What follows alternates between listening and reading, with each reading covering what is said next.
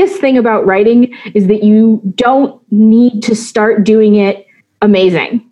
You can do it in your head. You can do it on the back of a napkin. You can take out your phone and record yourself umming and ahhing and writing and send it to transcriptionist. Um, you can just start with where you are for daydreaming.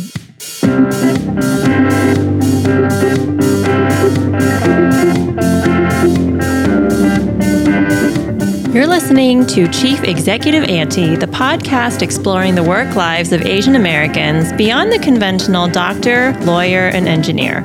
I'm your host, Jennifer Dwan Faltz. Know about you, but to me, it seems like novelists and book writers tend to get the most attention in the writing community. And then there are, of course, the rock star journalists breaking huge stories, and these copywriters who are working for huge companies, and their slogans are everywhere, and they're just, you know, famous, right? But the technical writer is an often overlooked role, and after speaking with my guest today, I'm convinced it's a highly underrated job. Sam Brandt is a Korean American technical writer who also writes fiction, and I'll let them tell you more about their story. Welcome to the show, Sam. Thank you. Thank you. I'm happy to be here. So tell me, as a technical writer, what do you really do as opposed to where are you really from? um, well, usually I say technical writers are the people who write all of the documentation you never read.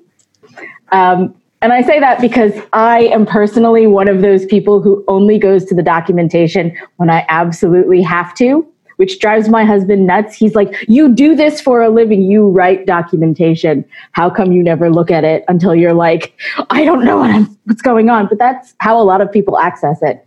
Um, so I personally work mostly on software documentation. Um, I've written things like user manuals, reference uh, manuals, um, tutorials. I've worked on some videos, uh, all to help basically help an audience get to understand uh, a technical I guess I haven't really worked on equipment, but it could be like equipment, uh, software, a process, and hopefully help people, you know, out of a jam when they're struggling with how the heck do I do this thing? Yeah. This is a little bit different, but I'm working on a I'm working on to create a course right now for how for writers for how to build their own website. And I've been building websites for like 15 years. So I'm like, okay, I can do this. This is fine. And I have to go and type out the actual instructions and I'm like uh go to this thing and then I have to go and look and like see what color the button is because I don't think about it anymore. Mm-hmm. Um, so do you have to like learn all the software before you can write about it? Yes, I find that it's the most helpful if I can be as expert as I can make myself on a deadline to write about the thing, which has its own challenges on incredibly technical, complicated things. Sometimes you just have to rely on the knowledge of your SMEs, your subject matter experts, mm. to tell you what a thing is and what it's supposed to do. And hopefully it does that um, you know, because sometimes there isn't enough time to become expert right. enough. But you do sort of have to constantly throw your mind back to what state is my audience in? And if I do this all the time, or if I really know how this works, right, what am I missing from what they don't know how to do or won't think is obvious? Because we all scratch over what we think is like really, really clear to us. I remember this was you know 15 20 years ago but one of my when we were in high school one of my friends was trying to teach her mom like how to use a computer well and she's like mom you point and you click and her mom picks up the mouse and like touches the screen with it and you're right we just for the things that we do all the time we just assume that okay everybody knows how to do this. Um, I guess I guess with coronavirus making everybody go online, I think it maybe has kind of flattened the playing field a little bit, and people realize like, oh, like tech is hard. it it is, and I think the more it gets ubiquitous, the more that we ignore that it can be difficult for people to pick up. Mm-hmm. Um, also, uh, you know, being from a g- generation where you're like mixed. You had some technology, but you maybe didn't grow up with it. It feels like um, some people got on that learning curve really easily and some people didn't. But then we sort of all assumed that everyone younger than us who more grew up with technology understood it more, which actually I have found isn't the case. I've met plenty of people who are much younger than me who grew up with technology much more than I did, who are still just as confused by computers as maybe my parents are because they understand how to do the limited set of things that they need to do, yeah. but they don't understand how the technology works, uh, right. which is which is where documentation can come in. Really, is you know bridging the gap between I can understand enough how this works and figure it out on my own, and I don't know, and I just need to do this and. Please don't give me a lecture about how things work. Just tell me the steps that I can do to make my, you know, fill this cell in green or you know make this coffee maker set a timer to make my coffee in the morning. All of that stuff is for i don't actually understand what's going on behind the scenes but i can i can get through this process. Yeah. I found that as a freelance web design builder person. I don't even know what to call myself anymore. person who makes shit on computers. But like, I found that a lot, really, a lot of times it's just knowing what to Google. yes. like, oh, it's yes. not that I know everything about every tool ever, but my clients hire me because I know what to Google faster than they can.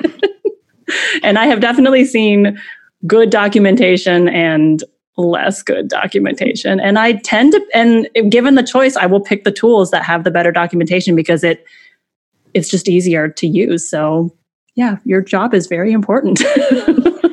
um, your job is all, I mean, I feel like your job is not, you know, you don't write marketing copy, but the documentation is a marketing tool almost. Like if somebody can't find what they're trying to do, they're going to quit that software. They're going to quit that program. Like they're going to return the thing. They don't, you know, and that's it's kind of like the back end, it's like the reverse, like the back end of marketing. Like you keep the retention part, um, mm-hmm. um, which actually I had never thought about before. um, what does a typical day look like for you? Of course, pre-COVID and during COVID. um, it it really depends. I think the job I have right now at Haven Life, I'm working on internal documentation. So I'm writing documentation in Confluence um, to support the developers and like the product folks in our company. And so I don't have the same kind of deadlines. So in a typical situation, right, where you're you're writing with the releases and you have sort of the regular cadence of okay i have to document this feature or this tool and it's going to be released with this release so i have to have everything done at this specific time. It's working on internal has been very interesting because you set a lot of your own deadlines. Um, i've only recently just had a product uh, project where i was documenting to more of a deadline closer to what I'm used to. We had an internal tool that I was working on, had no documentation, and we were coming up to the point where we were going to release internally to like a specific set of users. And I was like, oh, this is really familiar. I know how to do this. But the internal documentation process has been very strange to me because it turns out I really need the pressure of a deadline to be I was like, about to ask if you are one of those who finds deadlines motivating or terrifying. Um, I have ADHD. Uh, this is only something I discovered as an adult, and um, I used to just wonder why I was bad at everything, and then. it sounds really sad, but getting my diagnosis really helped me because it was mm. like, oh, okay, I know what the problem is. I can look for solutions. And, you know, it is, there are definitely still challenges um, I find it very challenging to have only sort of my own set deadlines or deadlines set internally by my team that aren't like, we have to get this out to production or else terrible things will happen. Terrible things won't happen. But I there's something about that pressure that I've had to learn to deal without. And so um, you know just finding the right tools but it is much more challenging to document internally so on an average day um, before documenting internally, it was like, okay, look at where I am in a project, figure out what needs to be done, and you know do that depending on where we are in the documentation process. So that might be doing research and discovery that might be testing and discovering how something works. It could be um, interviewing developers uh, or QA folks, you know, interviewing my subject matter experts. I could be talking to product owners. I could be actually writing, which is so little um, an amount of the job, uh, bizarrely. Um, and it could be editing. Um, you know, now I think I spend the most time, you know, talking and like testing but since it's all internal and and it's not going out with a release you know you're fitting into everyone else's schedules mm. so it can be um, there's a little less pressure uh, to, for people to put down what they're working on that is a high priority. So there are definitely days where you're like, okay, well, what can I go and clean up? What needs work? What can I go back and check and see if it's changed? Um, which is is good because often you don't have time to uh, spend time on keeping things up to date. It is mm-hmm. so hard and that's the thing that everyone always asks about with documentation is like how do you keep it up to date? How do you keep it relevant? Oftentimes it's not. I think we all have encountered documentation where we're like well it doesn't do that anymore. And you know it, it does give you the chance when things are hectic for other teams to just be like okay well, I can go back and I can look at some of the things that we worked on. Are they still relevant? Um, and truthfully, there's still always work to do. Uh, just have more projects bouncing around at one time now. Yeah. Are you fairly autonomous? It sounds like you you're kind of like a full stack. That's not it's kind of to use a development metaphor, but like a full stack writer. Like you do the research for your project, then you do the writing, then you do your own editing. Is it like that? Yes, um, I, there. I work with one other writer at my company. Um, it's a fairly small team, um, but I've been places where I've been the only writer. Mm. I will say this: it's not great to be your own editor. You should you should always have people edit your stuff, but sometimes there just isn't time for you for the other person. Uh, we had all the best intentions of trying to be really on top of editing each other's work. We really don't do enough of it. um, you know, so you know, you do sort of learn to do everything up and down. And truthfully, I personally feel like I wouldn't trust to write something if I hadn't tested it myself. Mm-hmm. Right? Occasionally, you do really have to just take someone's word for it that like this is how it works because it's too technical and they don't have the time to walk you through you doing it yourself. You're not set up for it. Like that does occasionally happen. But I think the best documentation is written when you've got your your hands all up in the mix and you can see like okay i clicked that button and it did what it was supposed to do. Or i clicked that button and i don't know what it did and i don't understand it and would someone else understand it? I don't know. Let's go talk to someone and figure out if that's the case. And sometimes that's how you find out that there are bugs. I worked for a company that didn't have any qa people and the doc and, and, the documentation team, the tech writing team, was basically QA for a lot oh, of the stuff. Um, we wrote tons of tickets because we were the we were basically testing it as we documented. That's wild, and that and again, I'm I'm struck by the parallels between tech, the technical writing and marketing writing. I Because one of my copywriter clients, she won't take a client until she has the product in her hand or if it's like a course or something she will take the entire course get the get the user experience get the student experience and and that and of course that's all wrapped into her pricing which is which is what should be done. Um, yeah i'm really struck by the parallels between like front kind of like front end writing the copy the marketing and then on the back end the technical documentation. That's super interesting how did you end up in technical writing? You, I mean, you mentioned that you graduated with a degree in philosophy. So take us through your journey. Um, okay, so I actually I started out undergraduate um, in theater. I was going to be a stage manager. I was like, I love the theater. This is exactly what I want to do. And then partway through my freshman year, I was like, if I do this, I will be so stressed out, I will die. I much love to everyone who does theater professionally, much love to stage managers who do it professionally. It is a tough, tough job. And I just realized that I needed to do something that didn't put so much stress on me. And so I ended up in philosophy, which I just found that I was kind of good at. I'm not great at memorizing. I'm not great at details like who did a thing or what did this specific philosopher say, but I can I can work through a concept really really easily. Well, I would think that's what philosophy is. it, it is, and, and and it's and it's so much. It, it when I started taking philosophy courses, I was like, I might not be good at all these other things, but I, I'm pretty good at this. Um, and so I was just like, well, I like this and I'm good at it, so I'm going to do that. So I got my undergraduate degree in philosophy. And then I didn't want to go and get my PhD because I didn't want to just be in academia forever.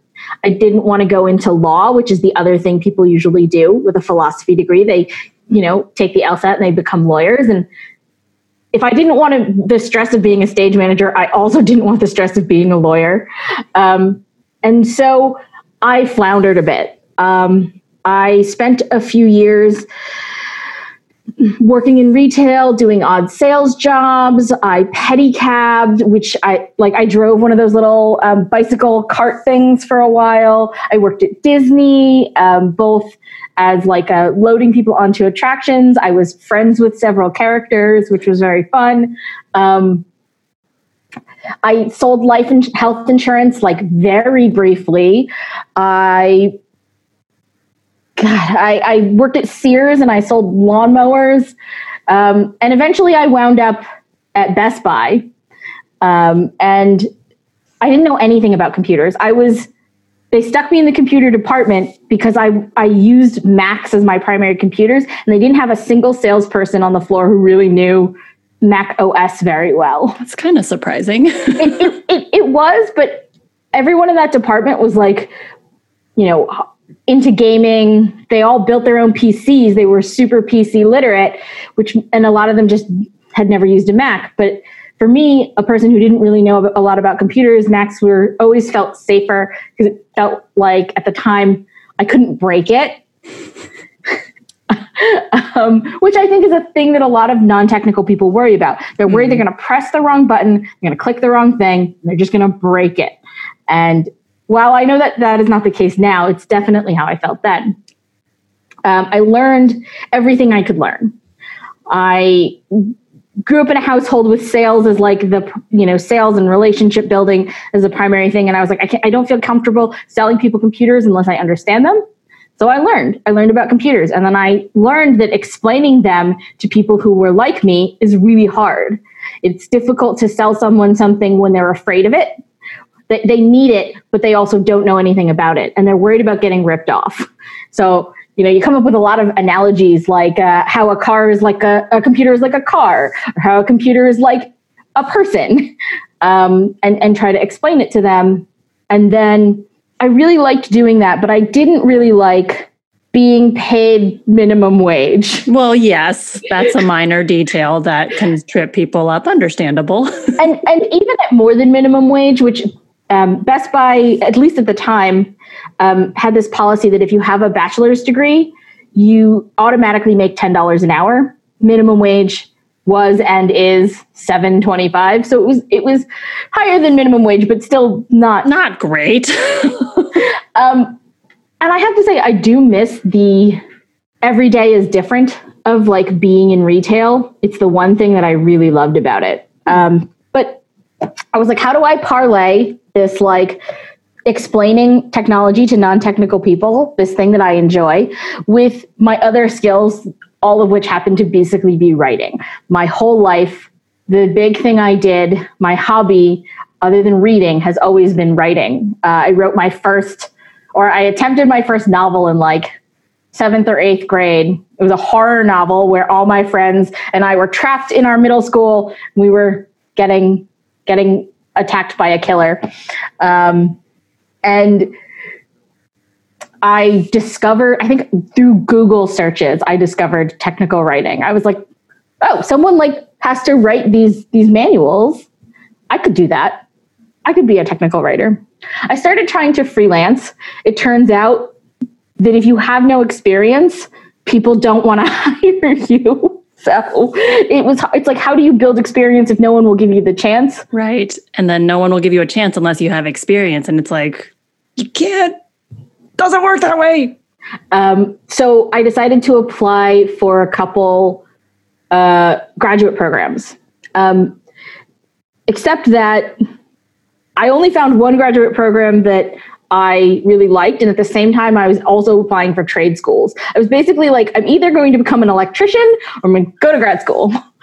um, Electricians can make a lot of money. they they can, and I have always liked work like working with my hands. I find you know electronics fascinating. The probably the reason that I never pursued a STEM career was just that my math has always been the worst of all of my like courses. I even like in college um, when I tried to sort of strengthen up my math, it, I'm just not great at it.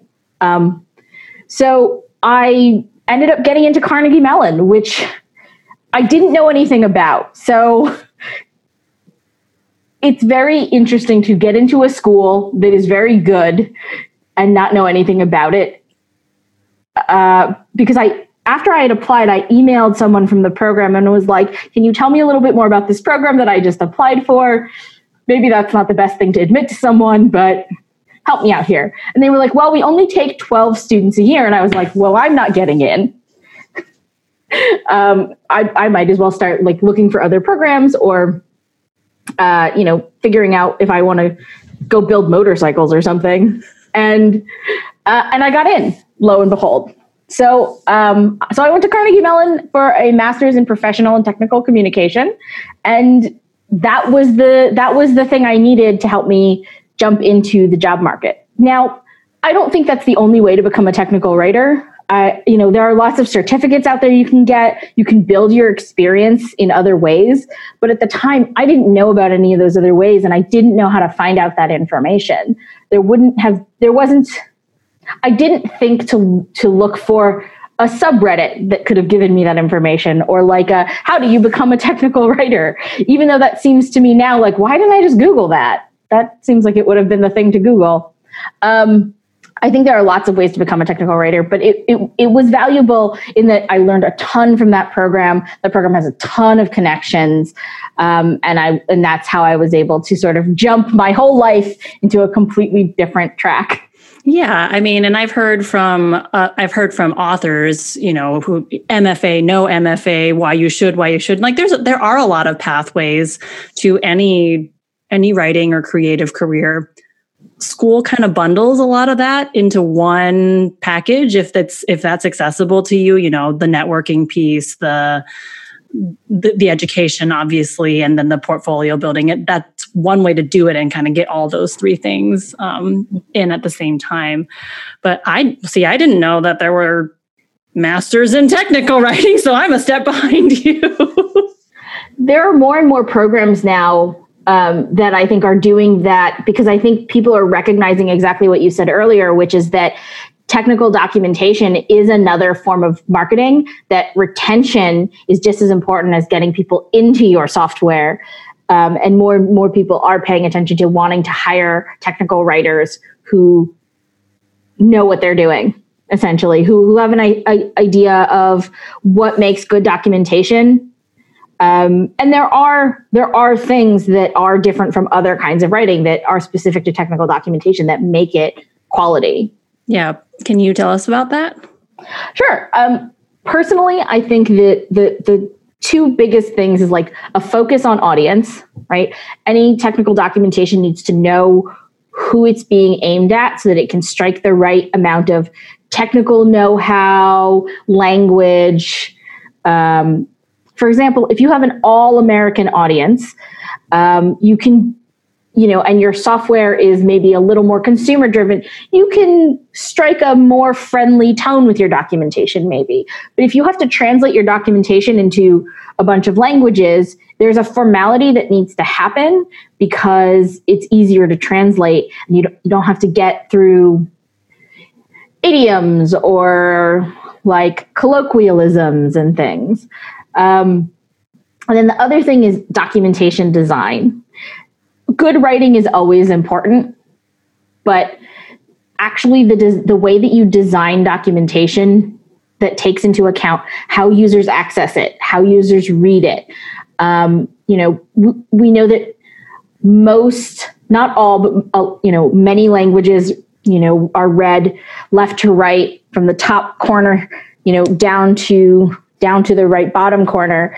And so you want to put the information that's needed the most or searched for or the high of the highest important as high to that top left as you can and then move away from it, right? Because it's not like letter writing where you might throw in some filler, hey, how you doing? Then get to your point, right? If if I'm only searching for how do I how do I add color to this Excel spreadsheet, I want to know how I add color to that Excel spreadsheet. I don't want you to give me a history lesson on color or why I might use it. I just want to do my one task and get out. And so, like a conception of the hierarchy of, of scannability, all of those are important to good documentation because of the way that people use it and, and read it differently. I there look, there are people who will literally get a manual and they will read it cover to cover that sounds super boring to me, but there are people who that's how they ingest information, but a lot of users don't. And so you knowing how things are accessed and being able to design what you're writing to that is important. And then good writing is always important. You know, I don't I don't think any kind of writing isn't I'm not a prescriptivist. Language evolves. You can communicate lots of things without it being written well because I've been on Twitter I know that sometimes things that are written poorly are more funny and have a bigger impact. But in technical documentation, you want you do want things to be written well. But sometimes you can sacrifice some of that for having it be accessible and clear, even if it's not the most precise, perfect writing, as long as it gets across what needs to be gotten. Yeah, definitely. And I mean, there's so one of the reasons I hesitate to call myself a web designer is because I have always believed that structure and design and content like there's th- like it's three I'm losing my metaphor here. it's it's three legs of the same tripod like and if you just have one or two of those it's going to fall like you can have a beautifully designed website and it doesn't work or people can't find the information or they find the information and it's not what they need. Like you have to so when i work with clients like i tell them like we got to do all these we got to do all three of these things at once. Um, and i i never thought about that for technical documentation because yeah you're going to have some people like my spouse probably who reads the manual cover to cover but most people are going to like parachute in try to grab what they need and parachute out and like when we if you get them for like five seconds how do we make sure that they get the five seconds that they need? That's so fascinating. Um, yeah and I, and I think that information hierarchy and structure that applies to all writing really. I mean maybe not like i don't know william faulkner or something. Um, kind of along those same lines um, you also write fiction um, you say for fun. Um, what kind of stories and themes do you like to explore in that writing so I have been trying for my entire life to finish a novel. Uh, I'm great at starting things. I'm Me not too. the best at finishing them, uh, but I continue to try, and um, it's kind of changed over the years. So I started out mostly writing horror, um, but I think that there is something about really good horror that comes from understanding like what's what people are really afraid of, and you only really get some of that by life experience. You know, um, so I wasn't very good at it. Is the thing. it's okay. I was a teen. You know, that's that that is what it is. Um, in college, I, I moved on to writing fantasy, and I was trying to just write sweeping, epic fantasy novels, um, and that is great because I love world building, and I could write about you know a world and all of the little facets. But it's not always. It, it got really. It's been really difficult for me to drive from one plot point to the next. And so the thing that I've always sort of struggled with is like I'll hit a, a plateau, I'll hit a dead zone, and then I'll be like, look at this other shiny idea. I'm going to go work on that. Um, and some of that is ADHD, and some of that is is uh, just that sometimes it's just so frustrating to get stuck and easier to go do something that doesn't feel like you're banging your head against a wall. Um, and it's interesting because in technical writing, I have to finish my projects, mm-hmm. right? There is no, oh, I got stuck, uh, can't can't do it anymore. So there there is definitely I know that I have the capability to finish things in writing. I just am still unlocking how to do it with my my fun writing. Um, and I think before there really wasn't anything that I was trying to write about. But I'm working on a new project that I started a couple years ago, and it I decided that I was going to write out the whole plot beforehand, a thing I'd never done. Usually, I'm uh, what they call a pantser, which is like writing by the seat of your pants. Uh, I've tried that a million times, and it never quite worked for me. And so I was like, I'm going to be a plotter. I'm going to write out a whole thing and see if I can just get through writing the whole thing. Because that's what I do at work. I have to write beginning, middle, and end, and I just have to put it all out there. And then what I always go do back is like dump out all the information and then go back and edit it. So why don't I try that with my novel? Which is what I'm doing now. But also, I put more of myself into this one. So I'm adopted. My main character is adopted. Um, I'm queer. My main character is queer. I'm putting more of myself like into the book and seeing if it can't reflect some of the things that are personal to me and are in my life while still combining it with like urban fantasy. There's magic. Um, there's there's a cursed necklace. There's a super scary bad guy. But you know i'm i'm more in this one than i think i've been in other books. And i am trying to like give it a, a real perspective which hasn't happened before. And so far it's going better. All of the it turns out all of writing for me comes from one well and so when I'm doing a lot of writing for work, I find it very difficult to do a lot of personal writing. I took a vacation recently. I wrote the whole time I was on vacation. The second I went back to work, it's like the writing just dried up because I was using that bucket eight hours a day. Yeah. Yeah. I mean, I um, was going to ask like whether your work writing and your fun writing do they help each other? Do they conflict with each other? It sounds like if you're drawing from the same well from everything, I imagine that's really hard. Um, they they definitely do for getting words down. Uh, you know, I, I subscribe to the brainstorming is writing and thinking about writing is writing, right? Plotting is writing. All of that is still writing um, in the same way that all the research is part of writing. Interviewing SMEs is part of writing. Like all of that is still part of the technical writing job all of the stuff that you're doing alongside the like writing the actual novel, I think is still writing but that is sort of where it stops. It's really hard for me to get the words out when I'm also having to get the words out for work. And I have to get yeah. the words out for work because that's the thing that pays me.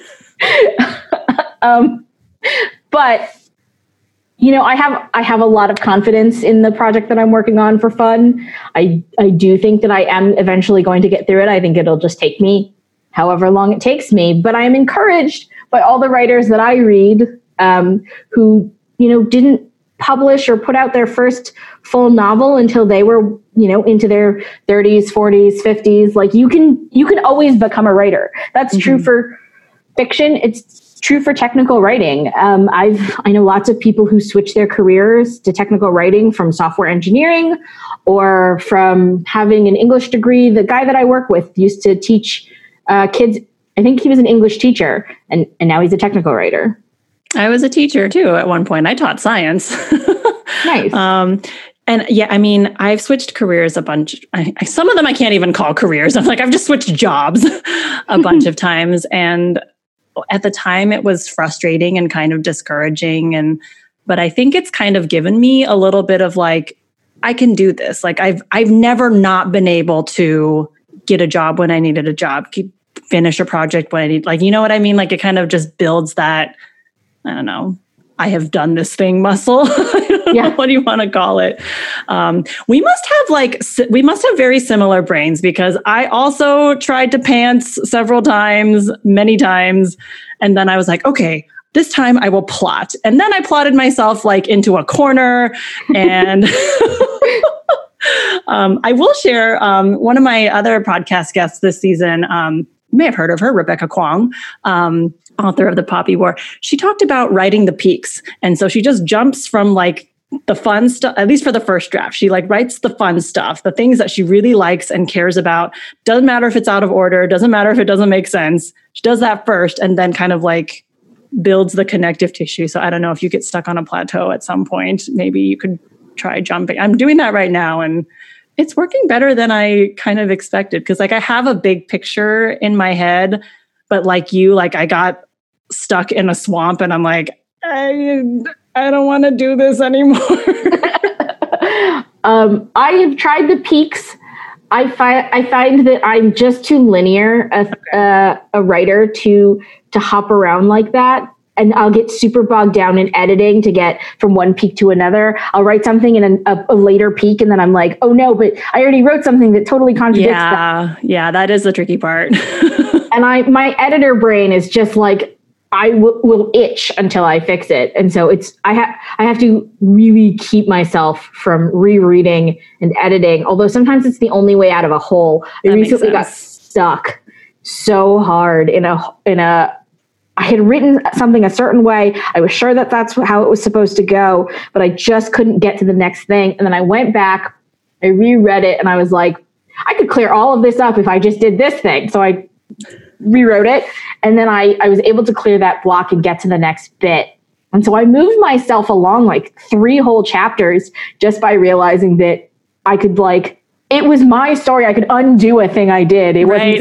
wasn't so easy in technical writing for me to do. So difficult for me in fiction is the, the the technical writing muscle I've worked out so much that I know that I can dump a bunch of information in a page, cat like chunk it the way that it needs to be information hierarchied and all of that. And then just start going in and, and editing and moving words around and then depending on how much time get down to that sentence level super nitpicky what word is the best word to describe clicking this button kind of stuff. Um, it's so difficult when it comes to uh, creative stuff because i think well, definitely the technical writing has improved my writing skill overall, and I've seen that. Um, I'm a much better writer than I used to be. I'm so used to having that editor brain on all the time uh, that it is so it, it, it really stalls me and I, I, really need to do the sort of NaNoWriMo just right put down the words ignore the the drive to edit it's sometimes useful it's helped me out of a hole but i can get so bogged down in it I have I've wondered, and maybe if anybody's listening and uses Evernote, can I hide stuff from myself so I can't access it and just like go into a spiral and never actually move forward? Um, I've got myself on a 500 word a day regimen, and that helps because I'm just like, all I gotta do is write 500 new words, but old words don't count.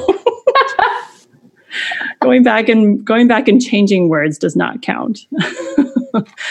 yes, I wish I could. Sometimes I wish I could just like never see not see anything until like the you know how like actors like they film a scene at a time and then they never they never see the finished result until the end. I'm like that's what I need because if I try to look at the finished result before it's over, I'm just like I'll never get there. I'm much better at starting things than finishing them too. well, and you can only prevent yourself so much. So even if you could like lock your files, you're the one who locked them. Exactly. You can unlock them. Uh, I could I, have my spouse lock them for me. True. I had him. Lo- I had him log me off of Facebook like two months ago and changed my password. It's been great. I love it because I'm way less distracted. So I'm, uh, maybe I'll maybe I'll try that. That's a that is a strong move. I never thought to consider.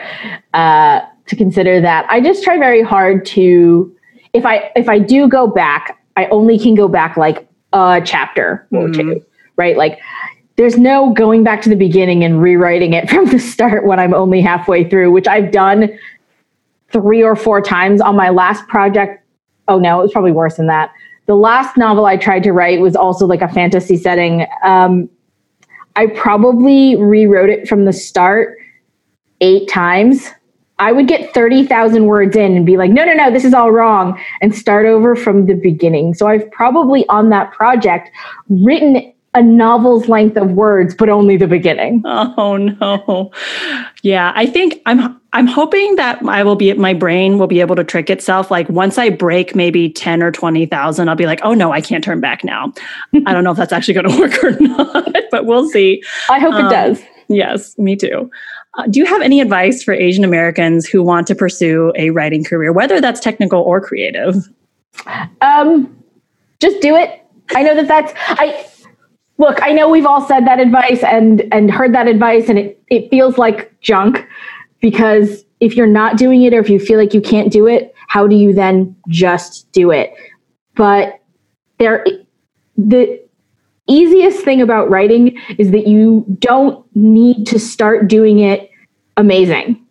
You can do it in your head. You can do it on the back of a napkin. You can take out your phone and record yourself umming and ahhing and writing and send it to transcriptionist.